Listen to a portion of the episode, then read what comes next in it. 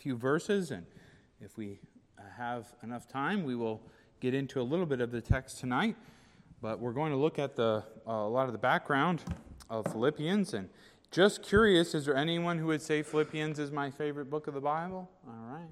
Just checking. There's some who maybe that's one of the several. Okay. Um, I am looking forward to this, and for years, I've kind of um, looked forward to getting to Philippians. I wouldn't say it's my favorite of all, but I would say it's definitely one of my favorites, and there's a lot of a lot of really good truth in the book of Philippians. And so we'll read the first five verses in our reading tonight.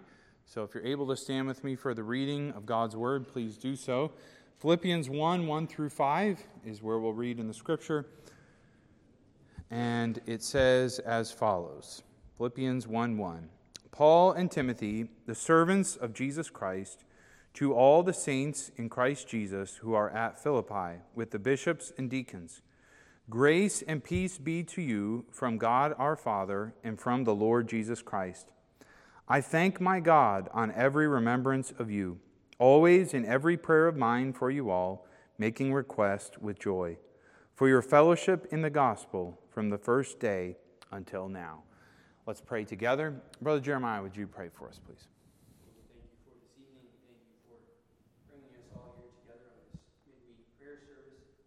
We look forward to the message that Pastor John has for us from your word. Pray that we would just use your word in our hearts tonight, Lord. Help us to be tender, receptive to what the Holy Spirit has for us. It's in Jesus' name I pray. Amen. Amen. All right, please be seated. I don't know if you've ever gone to call someone and you hesitate and you think to yourself, maybe this isn't the best time for them. I don't know what they have going on. I don't know what's going on with them. Maybe I'll just wait. Um, maybe there'll be a better time. I know sometimes there are situations where we don't always understand what someone else is going through or what they have going on at the moment. And uh, one example of this years ago, I was an intern in Philadelphia, and that church set us up to do 20 to 25 hours of door knocking a week. And I remember that being quite a challenge to get all of that in. And they had laid us out with maps, and they sent us into this Jewish neighborhood, and we started knocking on doors in this Jewish neighborhood. And you talk about a tough neighborhood to knock doors in. I mean, people are just like, I'm a Jew, not interested. And it was like kind of down the, down the way we went. But I came to this one house, and it was it struck me as a little odd because it was the middle of the afternoon, and there was a lot of cars around. Now, this wasn't on a weekend; this was during the week. So I kind of I thought, oh, maybe they're having a party or something. It's a little different. But I just thought we're going on the next house. So I go up to that house. I knock on the door. I say, hi, my name's John, and I'm from Calvary Baptist Church of Elkins Park. And she says, young man. She put her hands on her hips. Do you know what you've just done? I said, No, ma'am, I do not. She said, You've just knocked on a house of mourning. I said, Oh, I'm, I'm so sorry. I didn't realize that. She says, um, All these people are here because so and so died. And she was very offended. I said, Well, I said, I'm sorry, ma'am. I had no, no way to know. Um, and I was kind of flustered and embarrassed. And I said, Well, uh, I didn't know what to say next. I said, Have a good day. And then we just left. So it wasn't the best scenario. I had no idea what was going on inside that house, right? All I knew is there was cars. I had no idea what was happening. You know, sometimes when we receive a letter, we might not know what's going on. And for Paul, the Philippians, when they received his letter, there was a very specific background of what was going on when he wrote this letter. And you know, it's a wonderful thing to say, uh, I love the Lord, or to say, let's praise the Lord. But sometimes when you know the background of what someone's going through when they say those things, it gives those things a lot more strength and power and meaning. And when we look at Paul as he writes Philippians, and we'll get into the background in just a minute, the situation is that he has been imprisoned for years. Um, and he's probably near the end of his big, long imprisonment of about four to five years of time where he has been uh, locked up to one degree or another, and we'll talk about that as well. So, we'll do a few background details on the book of Philippians and share some of the background info. So, uh, are you clicking for me or am I, Rosario? Okay. All right. So, if you give me the next one here, we're going to look at the city and looking at the map. If you give me the map there, the city of Philippi is up on, it's kind of up in the top left corner I know it's a little hard to see, but you see the Macedonia up there, and just to the right of that is Philippi. In our current day map, we would say it's in Greece, okay, and it's located up there. And so that city is uh, a well known and a, a, large city. It was 11 miles north of the sea there. And it was on a major highway, and they had a major road that went through and kind of cut the city in half. And it was named after a guy named, um, you ready for this? A guy named Philip. That's right, I know some of you are thinking that. Named after a guy named Philip. And this guy, Philip, was father of Alexander the Great. And so um, the Greek language was well known for centuries leading up to the time of Paul going there. And um, later it was conquered by the Romans and it became a Roman colony. And in Acts 16, which we're going to go there in just a minute, uh, that fact of it being a Roman colony is a little important for Paul's story when he goes into the city of Philippi. And so that meant the people there in that city, even though this was Greece, they were treated just like they were Romans. And so they got kind of a privileged status compared to a lot of other areas. And so that also is a little important in the story that we'll look at a little bit later. Okay, so the writer of this is the Apostle Paul, and he has already finished his first and second and third missionary journeys when he's writing this. And uh, as I mentioned about him being confined and imprisoned, we'll talk about that in just a moment. So the people who received this letter, these people are believers. They're people who've trusted Christ and um, the believers had continued on in the faith. They had followed after the Lord. And I don't know if you remember the story. We're going to go there in a minute. So why don't we just turn to Acts 16 if you want to hold your spot there in Philippians. In Acts 16, we have the account of when Paul first uh, went to Philippi. And this audience, this uh, group here that started out, I don't know if you remember the original three that kind of were the foundation of the church at Philippi. But the way the story goes is that Paul goes to Philippi, and there's not enough men, in, Jewish men, in the city to have a synagogue. You had to have 10 Jewish men in the city to have a synagogue. So, what would happen is some of the believers who were looking to Jehovah of the Old Testament, they would gather outside the city near a river to pray. And so, Paul went there. Normally, he always went to the synagogue. But this city didn't have a synagogue. And so um, that's where he went. And when he first went there, it was after this Macedonian call where he had tried to go here and he had tried to go there, and God had said no, no, and shut the door. And then this Macedonian call comes, and this is the first major stop in their trip. So, verse 12 says, And from there we went to Philippi, which is the chief city of that part of Macedonia and a colony. And we were abiding some days in that city, and on the Sabbath we went out of the city by a riverside where prayer was accustomed to be made, and we sat down and spoke to the women who met there. Notice it says women who met there. And a certain woman named Lydia, a seller of purple from the city of Thyatira, who worshiped God, heard us. The Lord opened her heart, and she paid attention to the things that were spoken by Paul. And when she and her household were baptized, she begged us, saying, if you have judged me to be faithful to the Lord, come to my house and abide there. And she compelled us. So the first convert of Paul's ministry was this Lydia. And we won't read all of the other verses to follow, but the next convert is a demon possessed slave girl. And she had been um, kind of speaking out in a, in a way against Paul for days. And, and Paul turns and rebukes her and calls out this demon. And she is exorcised or removed of this demon. And uh, then her masters see that no longer can she be useful to them for the way that they had used her. And so they cause an uproar and they drag Paul and Silas. And if you remember the story, they were thrown into prison. And so uh, there they are in the prison. And what does it say that they do at midnight? They prayed and they sang praises to God. And the earthquake comes, and the, uh, the Philippian jailer, he cries out and he's um, actually about to kill himself, Paul cries out and says, Don't do yourself any harm.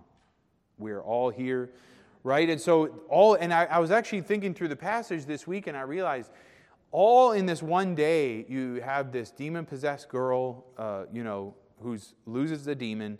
They're hauled before these magistrates, they're beaten, they're thrown into prison, and then they pray and sing at midnight, and then there's an earthquake. You talk about a busy 24 hours. Then they rescue someone from suicide, and then they preach to him and to his family, and his house turns to the Lord. Each person in his home placed faith in Christ. So uh, this 24 hours was huge in the Lord's work, and a great many things happened in this 24 hours. But the, the Bible actually says after this, very soon, the next day or so, they leave town. And so it's kind of like there's this big climactic finish and then they're gone. But these people that were saved, this demon possessed girl, and Lydia, this seller of purple, and this Philippian jailer, this Roman official, these three and two of their households are like the foundation, the beginnings of this church at Philippi. Later, as we're going to find out in the book, this church at Philippi was very uh, generous to Paul. And when you think of generosity, you think of money, and who, two of these three were probably somewhat wealthy people. This Philippian jailer who was heading up this prison probably made decent money. And Lydia, the seller of purple, she made decent money, maybe even really good money. And at least, and there was probably others as well, but they were a giving church to Paul. And there was a day where Paul came to them and said, This is Jesus. This is the gospel. This is the truth for you. And he preached to them the gospel and they were saved. And then, as the days and the months and the years went by, they continued to love the Lord. They continued to serve the Lord. And they sent funds to Paul time and again, he says. And so you can see how God used him in ministry. And then later, they were used of the Lord to sustain and to help Paul on his missionary journey. Um, that's a, a really good background for us to remember as we study the book of Philippians. Now, uh, I'd also like to turn further in Acts now to Acts chapter 28. And I just want to take a moment here and talk about the date of the writing of this book of Philippians. And again, we don't know precisely, but we have a pretty good idea based on some other factors. So in Acts chapter 28, as we read the very end here, um, Paul has reached Rome and uh, he has some ministry there to the Jews immediately. He preaches to them. But I want to read some of these final verses of what it says. So look at verse 30 and 31. And this is what it says here Acts 28, verse 30. And Paul dwelled two whole years in his own hired house and received all who came to him, preaching the kingdom of God and teaching those things that concern the Lord Jesus Christ with all confidence, no man forbidding him. Now, it's quite evident, and I won't go into every detail of how we kind of put this together, but I might share a few of the little pieces. But it appears that Paul wrote the book of Philippians while he was imprisoned in Rome. Now, I use the word in prison, but what I mean is not in prison because it says he was in his own hired house. What actually was going on is probably what we would call house arrest today. And the way they did house arrest is they would have a soldier, at least one, sometimes two, that would be chained to the prisoner in their own home. And so Paul, it says, lived in a hired house. So Paul rented a home, a, maybe even an apartment or a flat or something, and they would have a soldier that would be chained to him. And probably every eight or 12 hours, a new soldier or two would come and they would swap out the chains and off they would go. And so later in, in Philippians, Paul, Philippians 1.13, Paul makes reference to the Praetorian Guard. And these were some of the guards that probably watched over him. So here he is in a hired house for two years. And when, you, when we read in Philippians, he talks about maybe soon I can come to you, but I'm in bonds right now. And um, there's certain pieces that kind of point us to the timeline of when this was actually written. Now, some people have tried to say it was earlier in Caesarea or in, or in Ephesus, but, um, but let me just read to you what it, what it says in Philippians 1 12 and 13. But I want you to understand, brothers, that the things that happened to me have occurred rather for the furtherance of the gospel, so that my chains in Christ are evident in all the palace and in all other places. Paul says his chains have been made evident even in the palace. That tells us that he was in Rome because that's where the palace of Caesar was. And his chains, what the idea behind this chains idea being evident, I believe is that these soldiers have spent time with Paul and then they go and work in the palace and word gets around hey, have you, have you got to guard that Paul guy yet? And have you heard about this Paul guy? And so the influence of Paul is being felt in Rome and even in the palace because these guards that are guarding him are going to the palace. Can I just remind us of something? There are bad, bad things that happen sometime in people's lives. Painful, suffering, sorrowful, and sad things that happen to people. But do you know God wants to use those things for the furtherance of the gospel? I don't, I don't believe that when Paul was arrested in Jerusalem, he said, Oh, yes, I've always wanted to be arrested. When he was hauled off, and I, I believe it took a long time, it says he was, in, he was in Caesarea two years. We read here he was in Rome two years, and then there's the travel and all the other time pieces in between added on. And so, probably four and a half to five years, he's, he's bound up by, by guards and he's chained and he's not allowed to go about. And that seems very bad, but the Bible makes it evident that the gospel went forth through this. And we would do ourselves well when we go through a painful, difficult, problematic time to say, Lord, where, what, what are you doing here? Where is the gospel uh, supposed to fit into this? How are you going to advance your cause through this?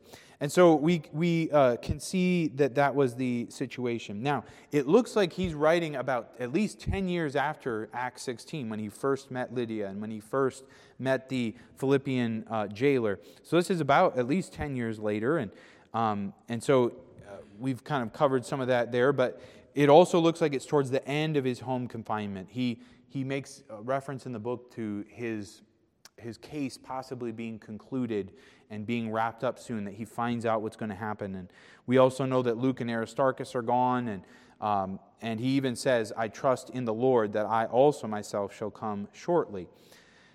Um, the other thing I just want to say in, under this section here of the date is that this book of Philippians is the last time in Scripture that we have any reference to Philippi. You know, with some of the other places we have reference in Revelation or later kind of references back, but this is kind of the last time we hear in the Bible about the church at Philippi. There is one little story from history that I thought was, was sort of beautiful. Remember how I told you that there's a road that goes through Philippi? And th- this major road cuts right through the center. Well, this is about uh, 100 to 110, so maybe roughly 50 years after this letter. There was a man named Ignatius who was on his way to Rome to be killed for his faith in Christ. He was going to be murdered because he had placed his faith in the Lord and been a witness. So he's being escorted to Rome, and they come through the city of Philippi. And the records and the historians say that there were believers from the church at Philippi that came out to him and that walked with him on the road. And that they loved him and encouraged him as he was going on his way to die in Rome. And I just like this phrase they were not ashamed of his chains. That's what Paul makes reference of others, that they were not ashamed of my chains. And um, it's important to be loyal to those who are loyal to the Lord, is it not? So, as we uh, look at the back at the, the book of Philippians, um, we see the purpose and the theme real briefly. We'll look at a few keywords and that sort of thing. But really, in a way, this is sort of like a thank you note. I hope we all know what thank you notes are. Um, thankfully, Paul wasn't using one of those little Walmart ones that's real small, you know. He was using much bigger, um, better utensils and all. But what had happened is that the, the church at Philippi had sent him a gift by the hand of Epaphroditus, probably. And Epaphroditus had come with this gift. He had gotten sick, and then uh, later he had gotten better. And Paul is sending this, maybe even back with Epaphroditus, to, to say thank you for the gift and to encourage them in the Lord. So he's uh, sending this letter back with Epaphroditus. It's also a word of encouragement. Um, Paul is very open and very personal in this letter, and so he's encouraging the believers. I also call it a word of heartfelt love and a personal update, kind of like this is what's happening. And really, in this letter, there's over a hundred references to I, me, my, and mine. And Paul really is giving them that personal update and sharing what's going on in his life. And then there are a couple very brief but short warnings and they seem to be preventative, um, but they, he does just warn them about several issues that are going on in other places and could maybe come to them. All right, so uh, let's look at some of the key words. And it, we won't uh, look in depth at some of these, but um, if you look at verse 17, uh, Philippians 1.17, it says, But the other of love, knowing that I am set for the defense of the gospel. All right, this word gospel appears numerous times in the book of Philippians, especially in Philippians 1. Paul emphasizes the gospel uh, over and over again in Philippians chapter 1. So we'll see that as we work through chapter 1. Now, this is maybe one you could guess. So the word gospel is one of those. But the next word that's real commonly known is any, any guesses on this common word in Philippians? You. That's, that might be common. I don't know. I didn't try you. Joy, that's right. Joy and rejoicing. The noun is five times, the verb is eight times, and we're very familiar with rejoice in the Lord. And again, I say rejoice, right? So he does reference joy quite a bit and rejoicing. Another word that we see quite a bit we'll find in verse 5, which is what we've read uh, here tonight. It says, For your fellowship in the gospel from the first day until now. That word fellowship recurs numerous times. It's in chapter 1, verse 5, verse 7, chapter 2, verse 1, chapter 3, verse 10, chapter 4, verse 14 and 15. And so we have this word fellowship it really fits with our next word, which we see, and there's not a specific word, but we see this concept over and over, and that's the idea of unity. Unity. And he says, You all, he says, one, he says, be of the same mind, and he references it in different ways, but he brings them to unity. Later in chapter 4, he's going to rebuke two women in the church who are not in unity, and, um, and so he calls them to unity. Can I remind us that in our church covenant, we have five simple portions in our church covenant. Hopefully, you remember them, at least most of them, since there's only five. The first one is to read your Bibles and pray daily. The second one is to attend church regularly. The third one is to give finances faithfully.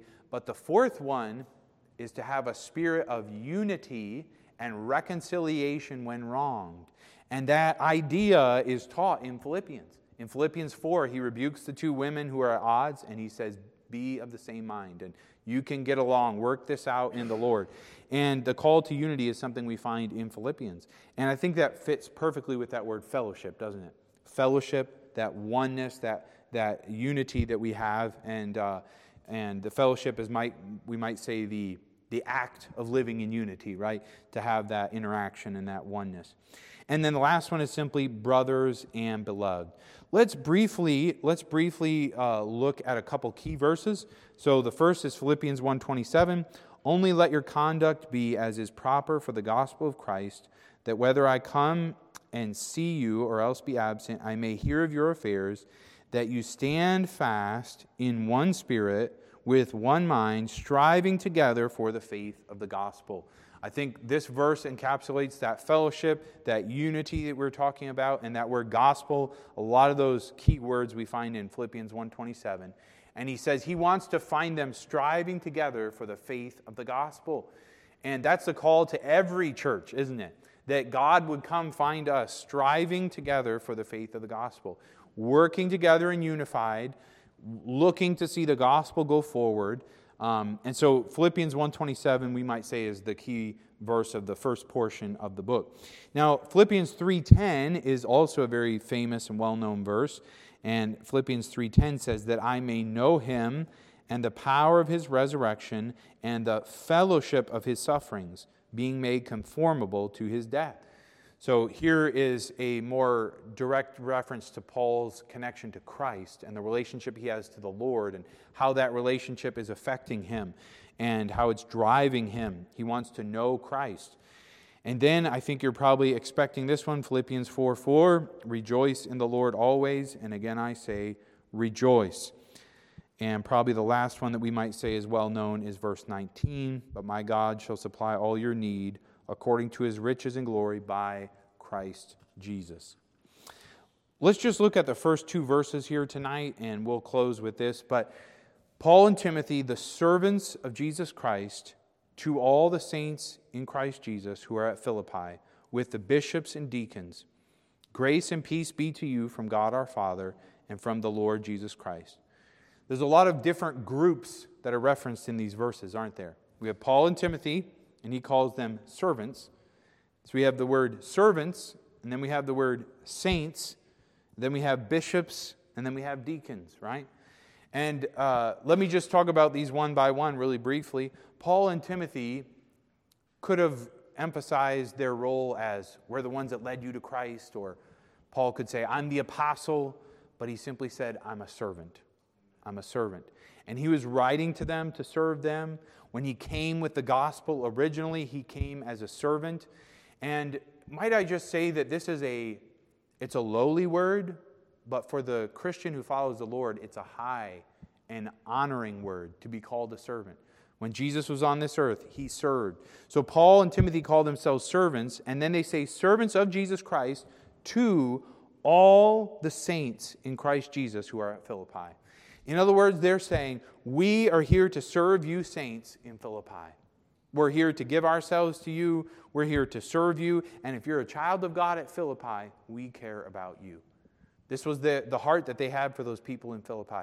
I don't know how many saints were there. I don't know how the church had grown over the years. It does say later that there's bishops plural and deacons plural. So we would assume that the church had grown some and they had uh, reason to have more than one pastor, and they had multiple deacons. And so there was a, a, broader congregation or congregations, plural, in that city of Philippi there.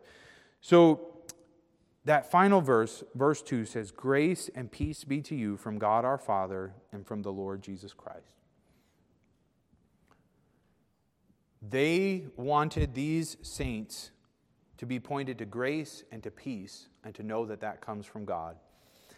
Grace and peace, especially the word peace, I think, our world would maybe look and search for peace, to know fulfillment, to know peace. And maybe instead of grace, our, our world is maybe thinking of luck, or they're thinking of their, their break, you know, or some, some piece of goodness and, and blessing that they want in their life. But the Bible says here that grace and peace come from who? God our Father and the Lord Jesus Christ. And sometimes, even as Christians, we sort of know this, you know, in a theological textbook sort of way, but sometimes we lack peace. And the Bible here tells us where to find it. Peace is found in God. We cannot find peace anywhere else. Sometimes there are moments in life where we need the intervention, we need help. And the Bible here is saying your help comes from the Lord. He's the giver of grace, He's the one that is the provider of grace and the provider of peace. I don't know if you're seeking grace or seeking peace, or maybe you need to be seeking grace and seeking peace, but let me remind you, it only comes from God the Father. It only comes through the Lord Jesus Christ. It's not to be found anywhere else. The world has their plans for how to find peace. Maybe it's to do more yoga or to have more money in the bank or kind of to have better friendships. And they say, This, this is when I'll feel at peace. But there's only one who gives peace, the Prince of Peace the one who is the giver of peace. He is our peace. The Bible calls him our peace. And um, I hope you will not be seeking peace or grace anywhere outside of the Lord Jesus Christ. Well, let's close in prayer, and then we'll take any questions or comments. Lord, we thank you for your word here tonight. And I thank you that you are the God of peace, you are the God of grace. I thank you for Paul and for Timothy and their work in writing this letter to this church at Philippi. I thank you for how you worked in that church. I thank you for how you're going to work in our church. Thank you for the truth that you gave them so many years ago. And we look forward to the truth of this book impacting our hearts, teaching us, and leading us forward. Help us, we pray, in it. We look forward to what you will do. In Jesus' name, amen. All right. Any questions or comments? Maybe something to add or something that you didn't understand? I know it was introduction, so yes, Jeremiah. Yes. You know, financially, and he was writing to them. And we also support missionaries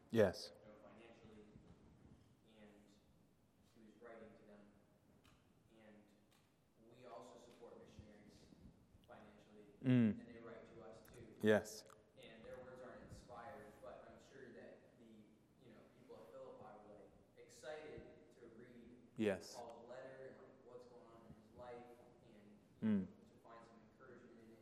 Ways Yes. to pray for him, etc., etc. Yes. And, you know, I often do not approach missionary prayer letters the same way. Mm. Um, but, you know, it's definitely something that if we're going to support them and if we want to pray for them, we should engage in the letters that they send us, you know, and even engage with them as we're able to.